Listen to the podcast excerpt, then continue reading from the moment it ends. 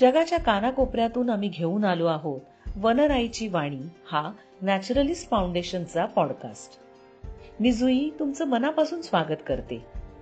या पॉडकास्टच्या माध्यमातून आम्ही तुम्हाला वन्यजीव संरक्षण संशोधन आणि शासनाच्या पर्यावरण बाबतीतील पॉलिसीच्या विश्वात घेऊन जाणार आहोत. आजच्या भागात आपण बिहारच्या वाल्मिकी व्याघ्र प्रकल्पात आढळून आलेल्या गिधाडांविषयी आणि एकूणच गिधाडांच्या संवर्धनाविषयी ऐकणार आहोत. पर्यावरण परिसंस्थेच्या संरक्षकाचं संरक्षण. गिधाड ओंगळवाणं किळसवाणं मेलेली जनावरं खाणारी एक अतिशय दुर्लक्षित पक्षी जात. ज्या पक्षाला गलिच्छ म्हणून हेटाळलं जातं तेच खरं तर पर्यावरणातील घाण नष्ट करून आपल्यावर उपकार करत असतं याची आपल्याला जाणीव नसते. ज्यांना खलनायक ठरवलं जातं तीच खरं तर नायक असतात. मेलेल्या प्राण्यांचं मांस हे गिधाडांचं मुख्य अन्न. मृत शरीरे कुजलेले क्षतिग्रस्त असे मांस यावर गिधाडं आपली उपजीविका करतात.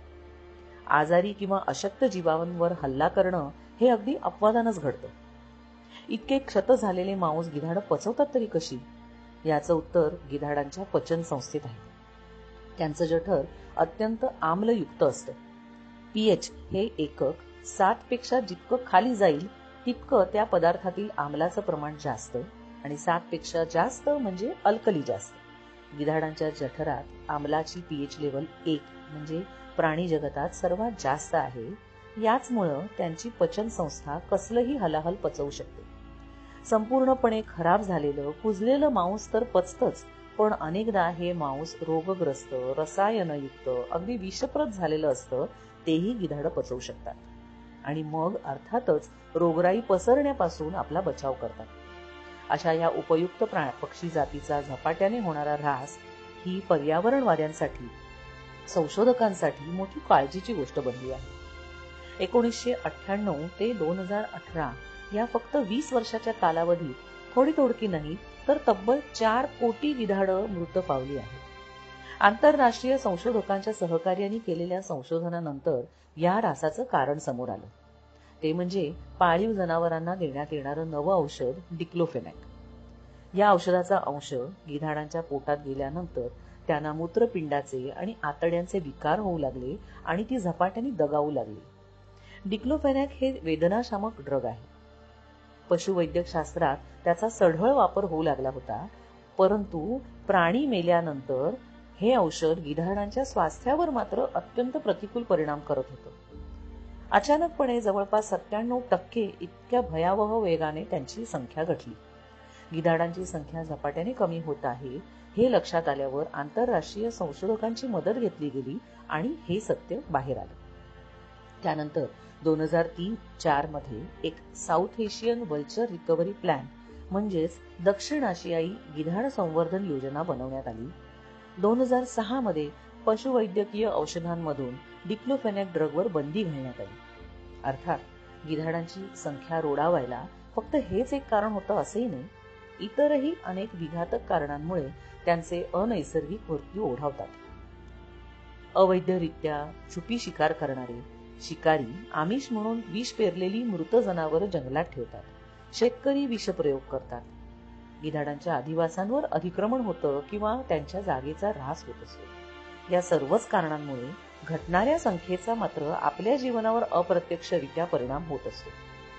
गिधाडांच्या गैरहजेरीत कुजलेलं रोगग्रस्त मांस भटकी कुत्री उंदीर घुशी खातात आणि मग त्यांचा मानवी वस्तीशी संपर्क होऊन प्राणीजन्य आजार जसं अँथ्रेक्स प्लेग मनुष्य प्राण्यांमध्ये पसरण्याचा धोका वाढतो.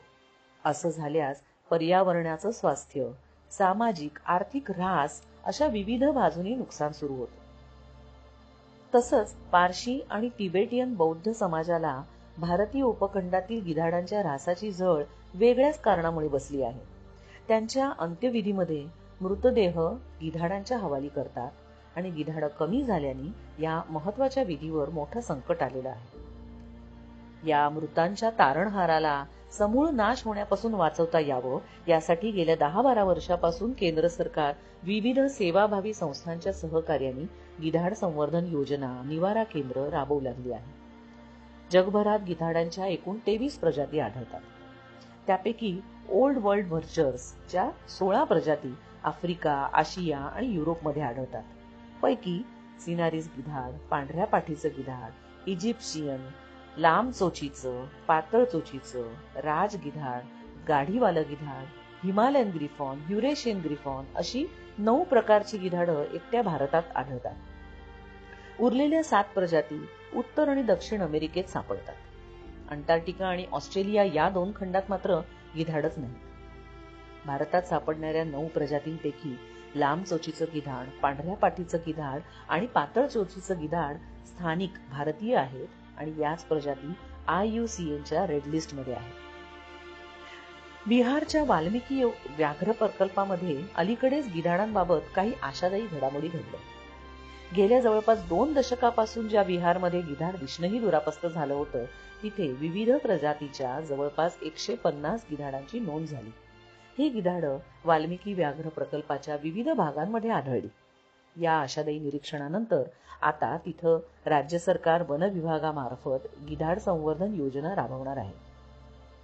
पांढऱ्या बाटीचं गिधाड इजिप्शियन गिधाड युरेशियन ग्रिफॉन आणि हिमालयन ग्रिफॉन प्रजातीची एकूण एकशे पन्नास प्रकल्पाच्या विविध परिसरात आढळून आल्यानंतर आता या व्याघ्र प्रकल्पात संवर्धन केंद्र उभारण्यात येणार आहे अशी माहिती वाल्मिकी व्याघ्र प्रकल्पाचे डायरेक्टर हेमकांत रॉय यांनी दिली. हे केंद्र ज्या भागात सर्वात जास्त संख्येने गिधाडं सापडली त्या गनौली रेंजमध्येच असेल. या योजनेचा आराखडा integrated development of wild life हॅबिटॅटला दिलेला आहे. त्यानुसार या योजनेला अंदाजे सत्तावन्न लाख रुपये खर्च येणार आहे. आय डी डब्ल्यू एच कडून मान्यता मिळाली तर प्रकल्पाच्या पाचही रेंजमध्ये संवर्धन केंद्र उभारण्याची कल्पना आहे.